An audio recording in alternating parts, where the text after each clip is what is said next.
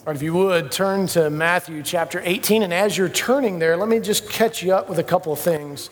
Um, Dave, my microphone sounds like it's got some kind of tinniness to it. I don't know if it's bothering anybody else, but you don't want me going crazy up here. Um, and so, um, Matthew chapter 18, let, us just make sure that we're keeping in view what it was that Jesus intended to say. Remember, this is one of the, one of the major discourses or conversations that Jesus is specifically having uh, on a much larger scale, which is unique to the Gospel of Matthew. This is the fourth discourse, and it's all about how we are to dwell together as community or family. Oftentimes, it's referred to as the family discourse. So it's helping us understand what should we look like internally for the purpose of the life of the world because that makes a big difference on what we can do externally, right? Um, and so let me open with this question. What best indicates to the world what kind of family we are? What would be the greatest indication to the world what kind of family we are and whether or not they would want anything to do with this very dysfunctional at times, very um, lively, very broken family. What would best indicate to them how we would treat them? How we treat each other, right? And remember, Jesus even said that in the Gospel of John. He said, The world will know who and whose you are by the love you have for one another. And let me ask you this when is that probably, mo- well, not probably, when is that most prominently on display? When everything's good, right? No, no.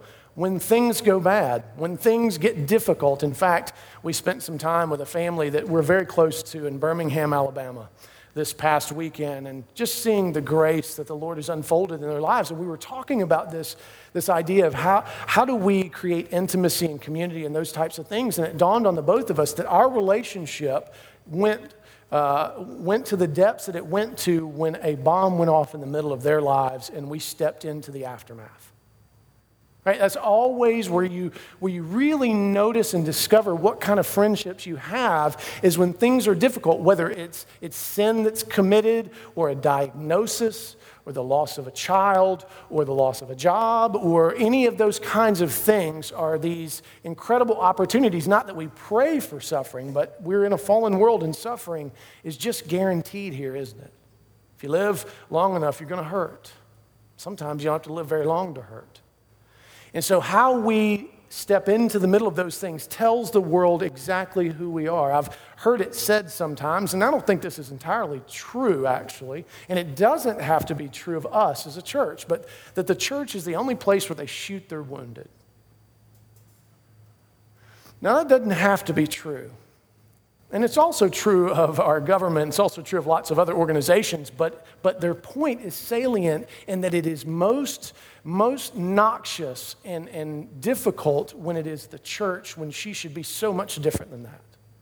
The church is genuinely expected to be different than that, which is why it bothers even unbelievers when we don't behave like Christians ought to behave as one's being transformed into the image of Christ. And so remember how he started this whole thing off. And this question should be a thematic question for us because I think we all wrestle with it. Remember, the disciples said what? What was their question that caused Jesus to go into this fourth lengthy discourse?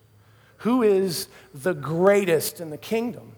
And if we're honest, we're all struggling with that at some level. We just genuinely want to be better than somebody else right?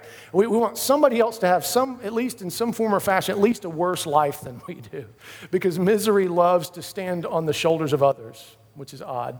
Um, but we do it, don't we? We all do. We all are, are wrestling with comparison. Trust me, every single week, every week, this is my great struggle as I climb up on this, this platform. It's my struggle every week as I step down right? It's everybody's struggle in some way, form, or fashion. So, what a salient question. And remember how Jesus answered. He was so gracious. He calls a child into their midst and he says, You guys are making some presuppositions. You think you're in the kingdom. How can you talk about who's the greatest when you're not even sure where you are and whose you are yet? Let me tell you, unless you become like a child, you cannot enter into the kingdom. And then he goes on to unpack what that childlike humility should look like and how we should love one another. Remember, he said, you need to remove all barriers to the flourishing of discipleship, both externally and internally. Right? He said, even to do it radically, he gave that whole discourse about if your right hand sins against you, cut it off. He's not talking about physically cutting your hand off, but he's talking about being um, radical in removing anything that causes us to stumble. And we're not frequently. We love to play with fire for a long period of time just to test our mettle. And we always lose, don't we? So lovingly, he's saying, get that out before it carries you away and makes you think that somehow you're great apart from the Creator God. And he even said, remember who God is. He's the one that left the 99 to come after the one lost one. And you are always before him. Your face is always before him. And that's how much he loves you. And you too, as the church, should share the same heart, which is, by the way, how we walk into Matthew 18, 15 through 20, because this is now an exposition of doing exactly what God did. This is talking about going after the one, the one who wanders away in sin. And so often we've not made that connection to this passage. We've looked at it and said, all right, here is a jurisdictional or judicial punitive process. And that's how we oftentimes deal with it. Did you remember what, what happens sometimes when people come up and they say, hey, so and so is really struggling with this? Uh, it's prayer requests, by the way, um, uns- not unspoken because I just spoke it. But, but, and we say, but did you do Matthew 18? Right? And we mean well, I think we do. I think we mean well, but it automatically takes on this kind of very sterile, here are the steps, and we forget what really is behind the heart, what should be the heart of the steps. This is about reconciliation. This is about going after family. That's why the language is, is going to be used here, we're going to look at here in just a second. So it's critical to us. It's critical to us to keep in view 1 through 14 before we can know anything about what he's about to say in 15 right? And so he is not giving us a punitive process, he's giving us a means of grace to love one another and to look like him, to be more created in his image, because remember, he came after us. We didn't go after him. We didn't go seeking God and discover Jesus, right? Jesus came after us and revealed himself in full with a perfect life being shattered on the cross, rising from the grave, ascending to the right hand of the Father, where he continues to wait patiently to consummate his relationship with his bride, making intercession, gifting us with the Spirit and his word, and he's going to come back and make all things new. And so that's the freight before we can even talk about how to go after one another, how to try to gain or win back someone. Listen to what Stanley Hauerwas says in his commentary on Matthew, he says, a community capable of protecting the little ones, a community who cares for the lost sheep, is a community that cannot, cannot afford to overlook one another's sins because doing so keeps the community from embodying the life of grace determined by God's forgiveness through the sacrifice of his son. Did you hear what he just said? We, we cannot afford, as the community of grace who is so cruciformly defined, we cannot afford to overlook someone's sin. And more importantly, we cannot overlook the means of grace by which they are to be restored and brought back in as family, not shunned. And so, from this sermon, here's what I hope we would take home. When a brother or sister gets lost in sin, we are to pursue them with the full, do you hear that? Full resources of the church, both physical. Why am I echoing? I know that's powerful. Like the echo maybe is like doing something in your heart right now. That's not the Holy Spirit. Uh, it's just something in the sound. We'll get that fixed in a second. Um, both physical and spiritual. The full resources of the sources of the church, both physical and spiritual, for the purpose of reconciliation. Now, why would the church do something like that? Because God did. When we were separated from Him, when we were lost in sin, not just casual or neutral about it, but genuinely enemies against the gospel, He, as some have said, bankrupted heaven. He used the fullness of His resources in the Trinity. And He did. He sent Jesus, but not just Jesus, but the Holy Spirit as well as Jesus ascends, he gives us the fullness of both physical and spiritual resources to reach us, and we, the church, are to do the same when someone wanders off. And yet, what are we so prone to do? We're oftentimes, we, we, we back up and we don't want to be anywhere near all that mess.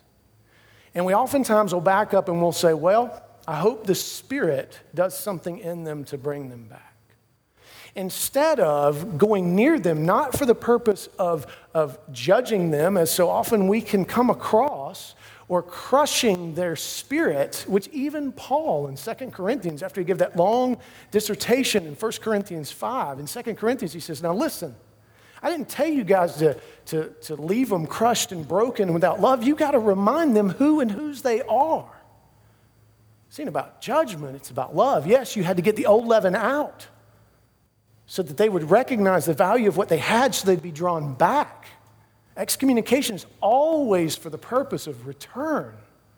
It was true for us. Exile was always the, for the purpose of exodus back home.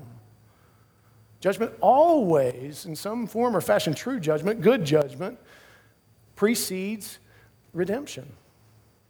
And so, that purpose, this process, this, this thing that we are called to do here in Matthew 18 is a loving call. And we have to remember why we are called to do it. We are to use the fullness of our resources to let people know that God loves them and desires them instead of just letting them wander away and die. I am significantly and personally convicted by this. I've been convicted for a few months now as I read Ezekiel 34, which really is in the background of this text, by the way, especially 11 through 14, where God says, I, the shepherd, will go after the lost and the wandering. And as I sat before the Lord, He said, And this is how I will judge my shepherds. Made me realize, Lord, there's some people that I've said, Good, I'm glad they're gone. I won't lift a finger to go after them because they're just going to be problematic. As if all of us as sinners are not problematic, by the way, when kind of when we get cranked up or turnt, as the kids say these days. All right, let's turn to the text Matthew 18, verses 15 through 18. Let's read this together.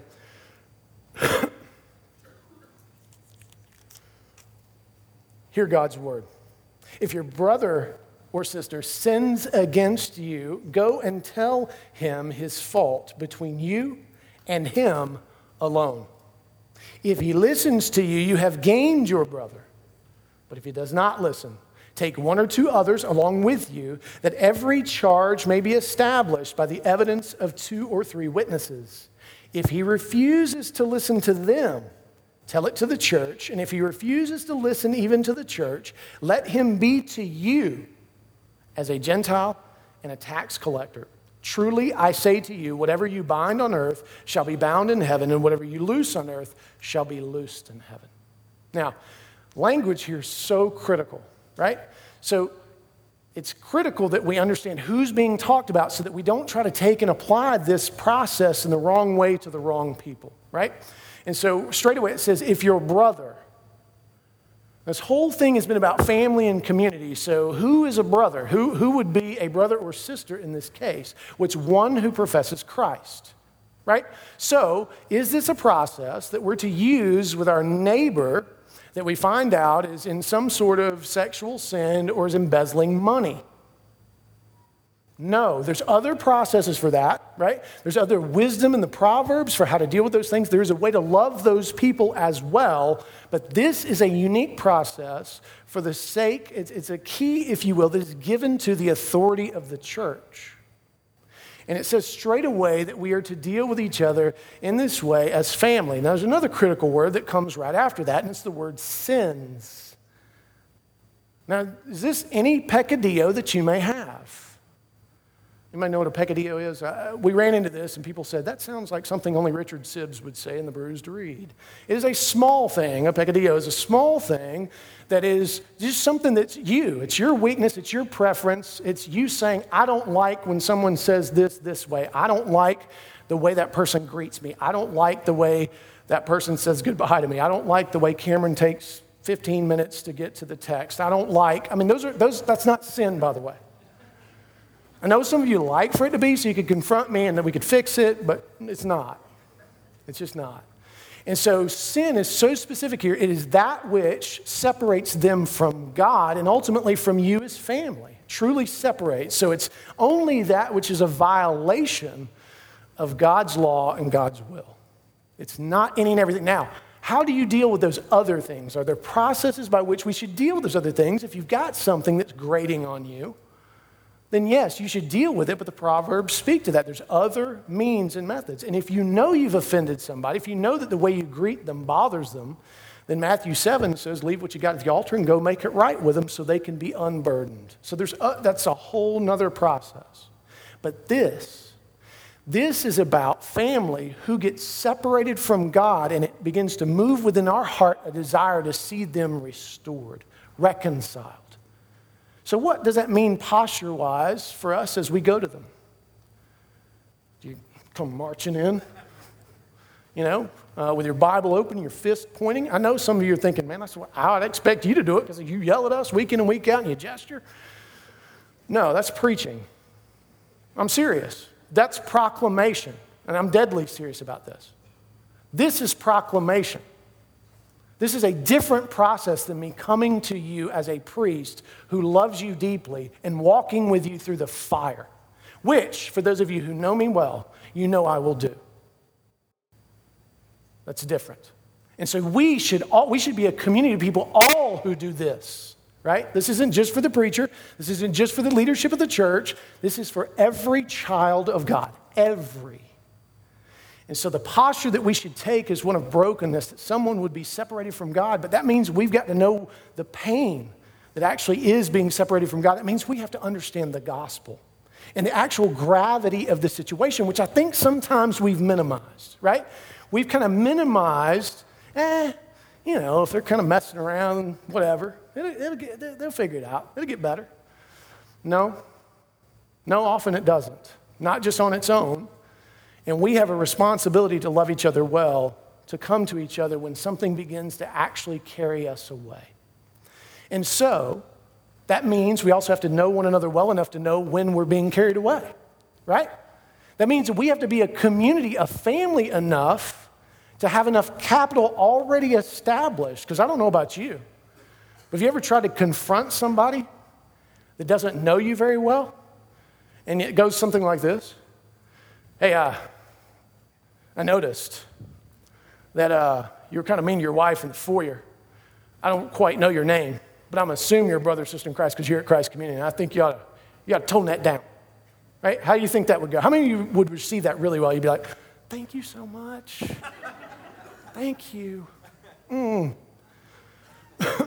so we got to have enough capital with one another so, so this is what I'm saying. So if this becomes, if this is a critical hallmark, a critical service, a critical means of grace of the church, then there's some things that we need to be doing now that are not directly this, but that we're forming community, not just showing up on Sunday, but loving each other well throughout the week, such that we've got some people that can speak into our lives. We need that. I need that, right? I've said this before if you love me well and you see me going astray, you've got to tell me. You've got to love me enough to come tell me. Don't worry about if I'm going to yell, kick, scream, cuss, invoke philosophy, point to some book by Calvin. Don't worry about all that. Love me well and see what happens. And if, i and if you discover that I don't receive the gospel well, guess what you should do? Run. Go find a church where the pastor will receive it because it's, it's dangerous. It's very dangerous for you to sit under a man who does not have the humility to receive what is so necessary for us all. Right? And so, so find out. Don't be afraid because you need to go ahead and know because I'm dangerous to you otherwise. Right? And you're dangerous to each other. And so here it's talking about family and loving family well enough to recognize that sin separates from God, sin separates from family, and robs us of the means of grace. And so he's saying, go after them for the purpose of gaining them back, not driving them further away.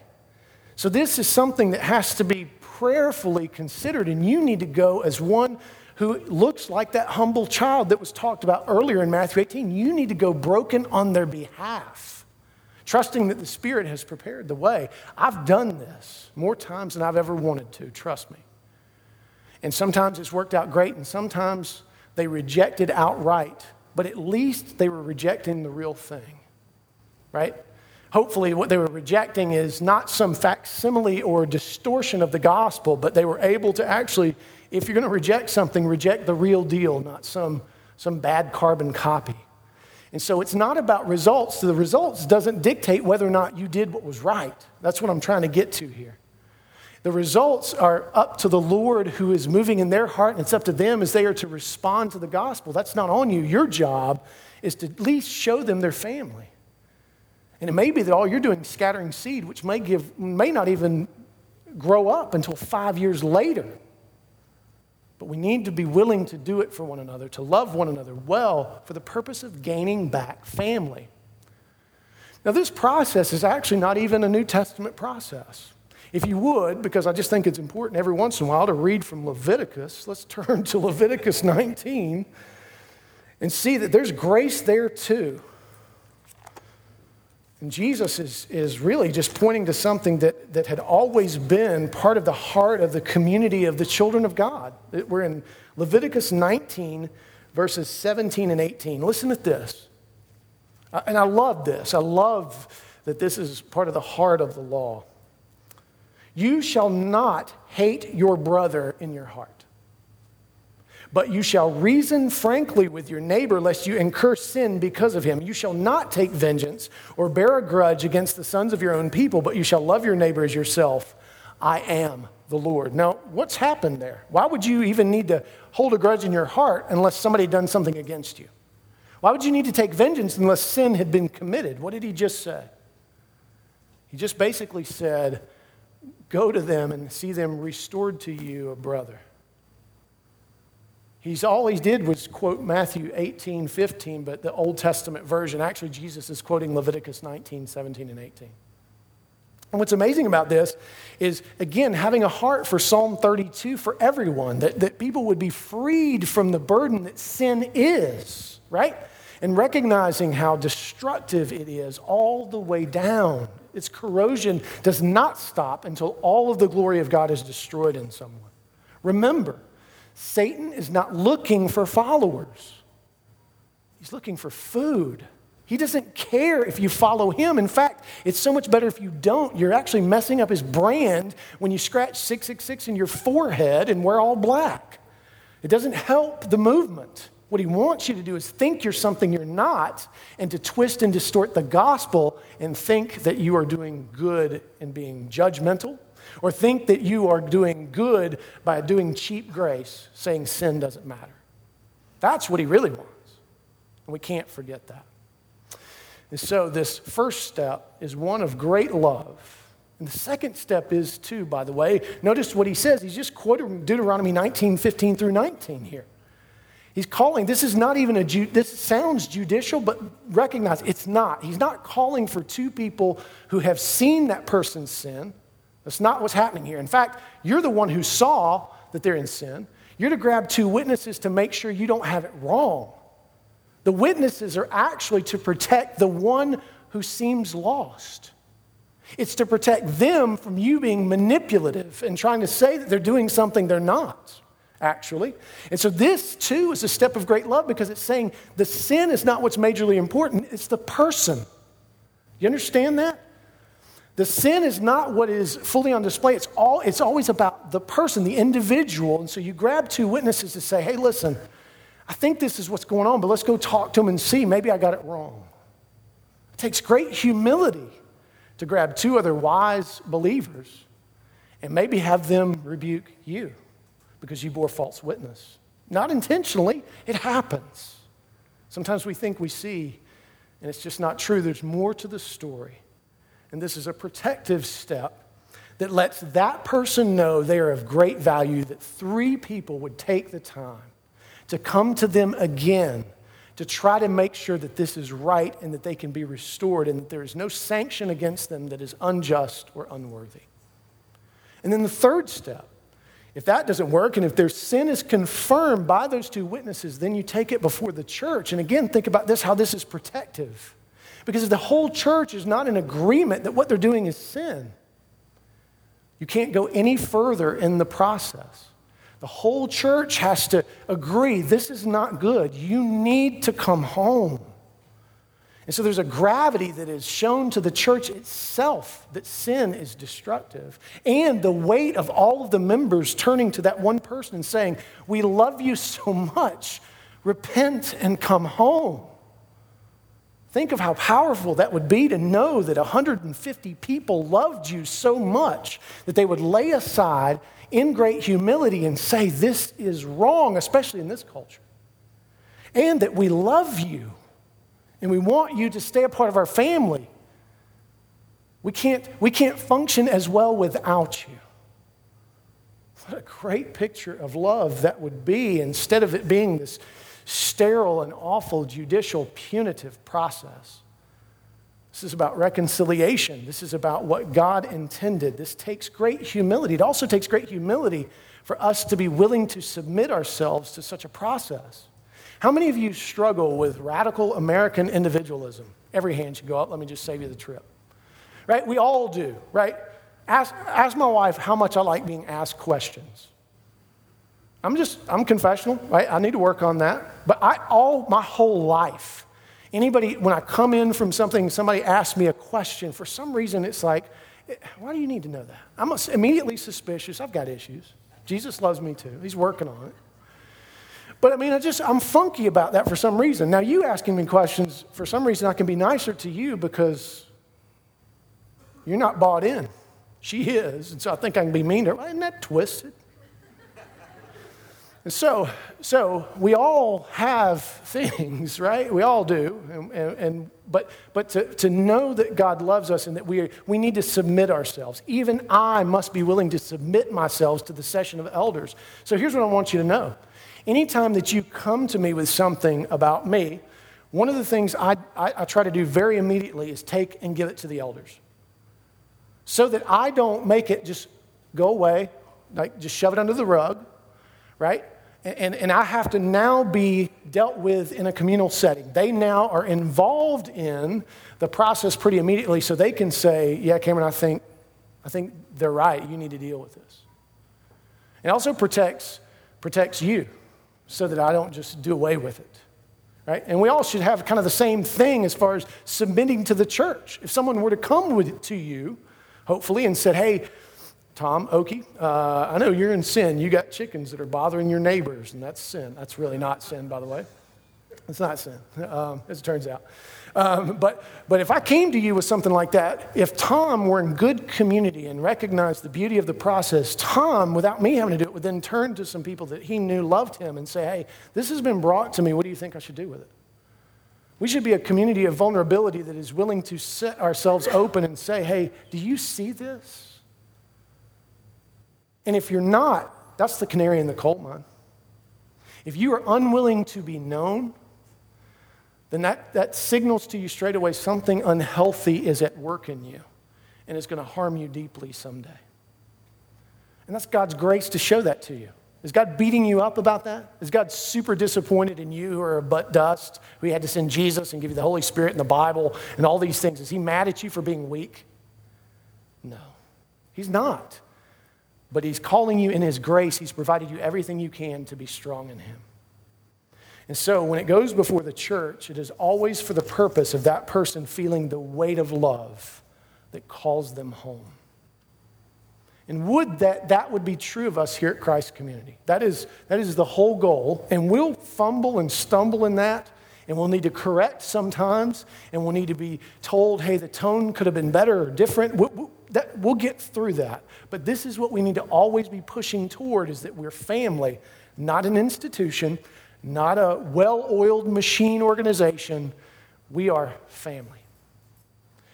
Listen to what Frederick Dale Bruner says about this process. I love what he says in his commentary on Matthew called the Church Book. He says, The sinner is taken seriously as a person. Did you hear that? This process should always take the sinner seriously as a person and is treated, as the sequence shows, with an impressive carefulness. Anytime we go after someone, there should be an impressive, gracious, merciful carefulness with which we deal with one another in sin. Real lovelessness, wrong judging, is to drop another person altogether without any attempt at seeking conversations, repentance, or reconciliation at all. And again, I would say to you, what does the world think that we do with problematic people? Drop them. With no opportunity for them to be restored, no opportunity for them to again taste of the means of grace. And that doesn't have to be true, by the way. It just doesn't have to be true. We have the power of the Spirit, we have God's Word, we have the finished work of Christ, we have His intercession, we have everything we need to do this well. So let us be known for the love that we have for one another. Part of that is you have to kind of assess yourself, right? Each of us individually has to assess ourselves. And I ask you, are you more inclined to seek judgment and punishment? Or forgiveness and reconciliation when you discover that a brother or sister is guilty of sin? Which are you more inclined toward? Now, just because you're inclined toward judgment, which, by the way, I am numbered among you, okay? I am a huge justice guy on certain issues. I can be really gracious on some issues. Like I'm a mix, probably, if I'm honest. But on some issues, I, the, the, the teeth come out. Like I am, I am angry about it. And that, that this Matthew 18 serves as a check against that. Don't be afraid. As the wolf said to the prey, you know, kind of thing. Don't be afraid. Uh, but, but truly, we're probably, if we're honest, we're probably a mix on this. You got certain issues that are like huge hot button issues. Like if you find out that somebody that you've been really, really close to, you find out they're having the secret, weird, like crazy affair, it, it would just, you would just be so disgusted with them, you wouldn't want to be around them anymore. Or some of you have huge issues when it comes to children and any, any sort of neglect that would happen to a child. And some of you have huge issues when it comes to the treatment of the poor or racial reconciliation or, or any, and other, any and every other kind of justice issue. Some of you get really angry when you find out people are cheating on their taxes or using any and every means necessary to try to gain for themselves what God could provide more of if they didn't do all that kind of stuff. So, so don't let this question be a trap in the sense of you think it's all or none. Really, what you need to do is kind of think through an issue by issue type basis, right? So take time this Lord's Day and, and really just ask. I know this is probably not a fun Lord's Day question. Maybe wait till Monday or Tuesday. I don't care. But this is a great question for you to ask because, again, it sets the tone, it sets the stage for how you would then respond. And so Notice what he says is, is, he's given the church authority in that last verse that we read, verse 18. He says, That which you bind on earth is bound in heaven, that which you loose on earth is loosed in heaven. And what he's talking about is that whom the church sanctions. Like it, the full step process. Not, not, now let's be careful. If the church wrongly sanctions someone, they are not bound in heaven. So, this is not a carte blanche authority given to the church. This is authority given to the church who does it biblically. If these people biblically are in sin and, and refusing, then even heaven goes as brass. Even in heaven, they are bound. The Lord will, will treat them as if they had wandered away. But notice what he does. He always goes after them still. He will continue to pursue even those who are bound. But those who are loosed, those who are rendered not guilty or repentant and forgiven, they are the same in heaven. There's not two different justices here, which is really important because some of us can, can feel like that there's two different justices, right? We may be okay at the, at the horizontal level, or, uh, but we're not real sure if we're okay at the vertical level, right? Sometimes we feel like, hey, we're okay, but I'm, I think God's still mad at me. No, what the Lord is saying is when done biblically and according to Scripture, that which is admitted, the keys are given to the church to do this well. So you're not, you are not up for two judgments. That's good news, actually. And amen. But again, what we have to be careful of is the, char- the church is not given carte blanche authority, it must be biblical. All right, if you would turn back to the text, let's look at verses 19 and 20. Again, I say to you, if two of you agree on earth about anything they ask, it will be done for them by my Father in heaven. For where two or three are gathered in my name, there am I among them. Now, a couple of really important parts here is he says again, which means he's reiterating something that he's already said earlier in Matthew 18. And so, what he's saying is when, when two of you come together for the biblical purpose of reconciling one who is lost, and you come together to pray for that person, all of the spiritual promises are at your fingertips. All of heaven, all of the spiritual availability is at your fingertips. Right? So when you when we gather together for the purpose of seeing someone reconciled, there is a great spiritual power that is part of this. Now, if you're cynical like I am and can be, sometimes you doubt, right? Sometimes you wrestle with, eh, I don't know, man, this person's pretty lost. I understand. But we got to push back against that cynicism and say, no, because I'm standing here. For those of you who didn't know me back in the day, I'm, not, I'm just not convinced you can get more lost and angry than I was. But that was my own personal experience. And for me to stand here, I can't doubt that. There's no way. Uh, the testimony says otherwise, nor can you. And so, what's beautiful about this is, is Jesus is saying, listen, when you get together for the purpose of reconciliation, I am standing in the midst of you with all the access that you can have to the spiritual things. What a, a promise. What a promise that he gives us. And you know what this is a foreshadowing of? What verse does this sound a whole lot like that comes way later in Matthew? The Great Commission.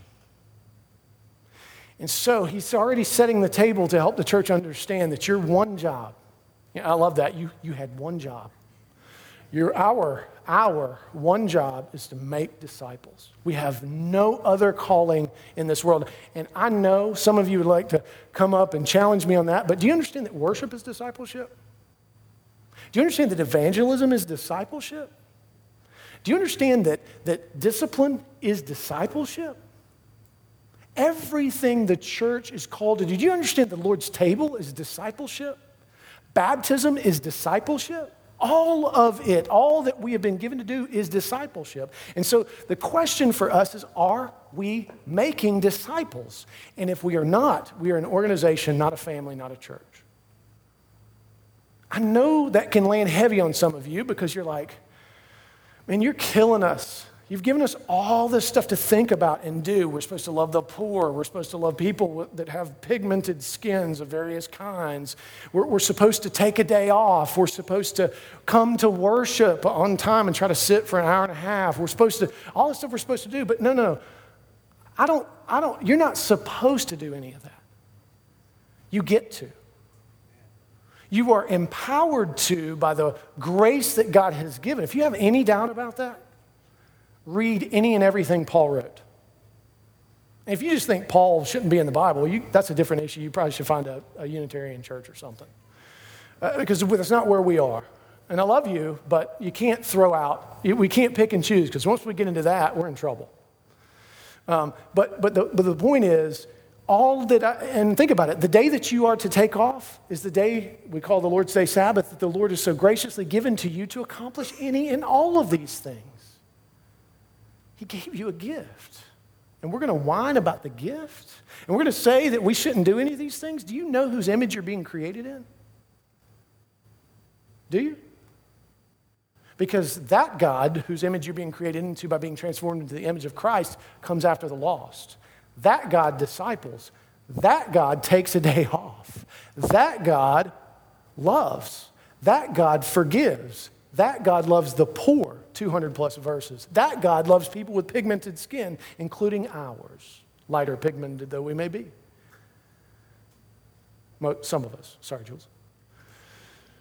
So understand this very clearly we are being transformed into this image. I am not heaping upon you burdens that are legalism by any stretch of the imagination. And grace is not what lets you off the hook. Grace is actually what empowers you to do any and all of it. Do we understand that? Because sometimes I hear people say things like, I don't know if there's any grace in being told we should do something. Hmm. No, grace is actually telling you what it is you should do instead of leaving it a riddle so you wind up before Him, i.e., Allah, and have Him say you didn't get it right. Well, I didn't know what to do. I don't care. You're going to hell. But God loves us so much that He says, Listen, here's what I want you to do because I've done it, I've paved the way. Make disciples, it'll be the most amazing thing you'll ever do. You will see my faithfulness rise in a way that you can under no other circumstance. Yes, that includes sometimes serving the poor. Yes, that includes sometimes racial reconciliation. Yes, that sometimes includes going after someone who sins. Yes, that sometimes includes catechizing your child.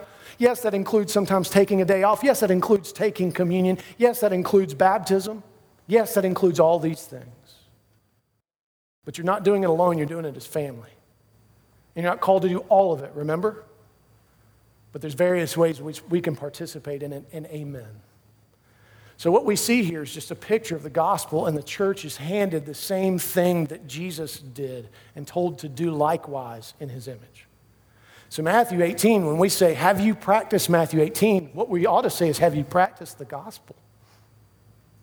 Have you loved these folks well? Are we truly family? Do we care when someone wanders and gets lost? I can't notice everything. I'm highly relational, but I'm about out of, I'm about out of space in some respects. And I know that bothers some. I can't be at everything.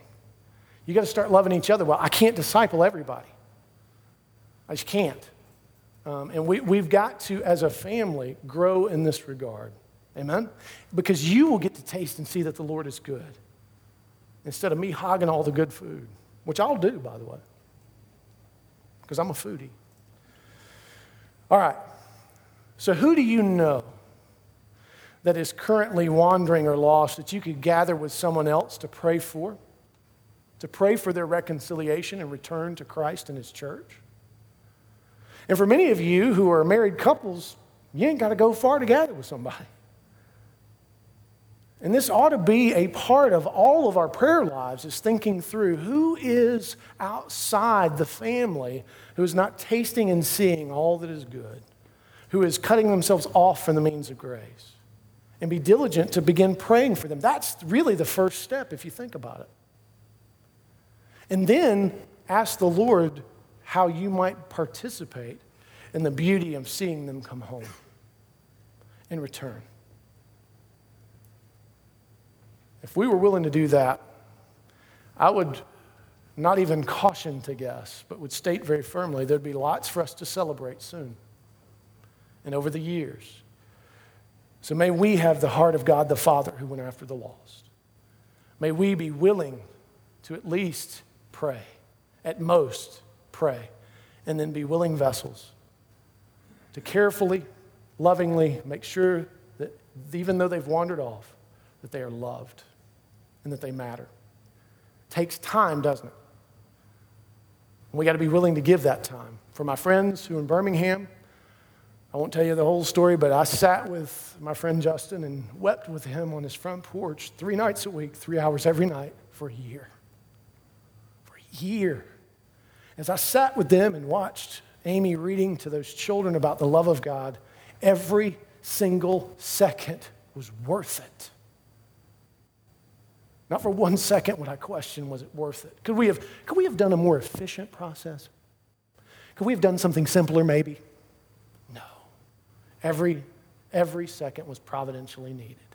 And I wouldn't trade it for the world. To be able to now talk to them about the love of God in a way that there's no other way they would have known. Those three beautiful kids um, who call me uncle and wouldn't be there if I if the Lord had not called us into the midst of what had blown apart. So, what do we walk away with here? One, Matthew 18, 15 through 20 teaches us that we are to pursue those wandering or lost in sin with the full physical resources of the church for the purpose of reconciliation. That means you, the witnesses, the church's, the church's witness and testimony. Two, that when we gather to pray for the lost, to make use of all of our spiritual resources, Jesus is present and God responds. You are getting into the heart of the Father when you gather to pray for the lost. He loves that aroma as it comes before Him. And we do it, we just do it too little. I wish we did it more. I wish I did it more.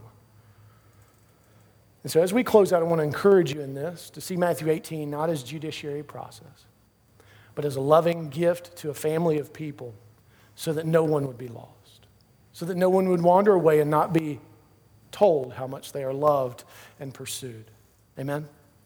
I want to pray for us. We've got one last song and then the benediction. Remember, the mills will be outside, so take time to talk to them as well. Don't forget the bake sale next week as we have an opportunity to love our friends in Kenya. Um, and do take time this week to wrestle with some of these things because we're all in different places on this one. And it will be something that you need to take time with. It's not something that's just going to up and be fixed and you're going to up and be able to do quickly. It is hard, I admit that. And anything that we can do to help you in the midst of this, to serve you in any way as leaders, if you need prayer after the service, grab one of us. We're here. Don't worry about the chairs being put up. That's not to shoo you out of here. Uh, it's just a process we got to do as an exile church. No, we're not an exile. Uh, I'm sorry. As a tabernacling church, that's different. It's a different church, actually. Uh, and I'd rather be the tabernacling church. So let me pray. Father, thank you for, for you doing all of this. God, you came for us yourself. And then there needed to be others who would come with you. Christ was needed, the Holy Spirit was needed.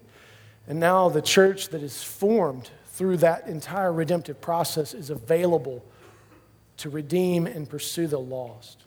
May we be a church that is known for our love for one another. May we be a church who's not afraid of the messiness of sin. May we be a church who is not afraid of being vulnerable and accountable and under the authority of a church that longs to see us identified by the love we have for one another. May we have many opportunities for the people of the world, those who are not part of this family currently are or- orphans, that they would see that love and be drawn in. In Christ's name, amen.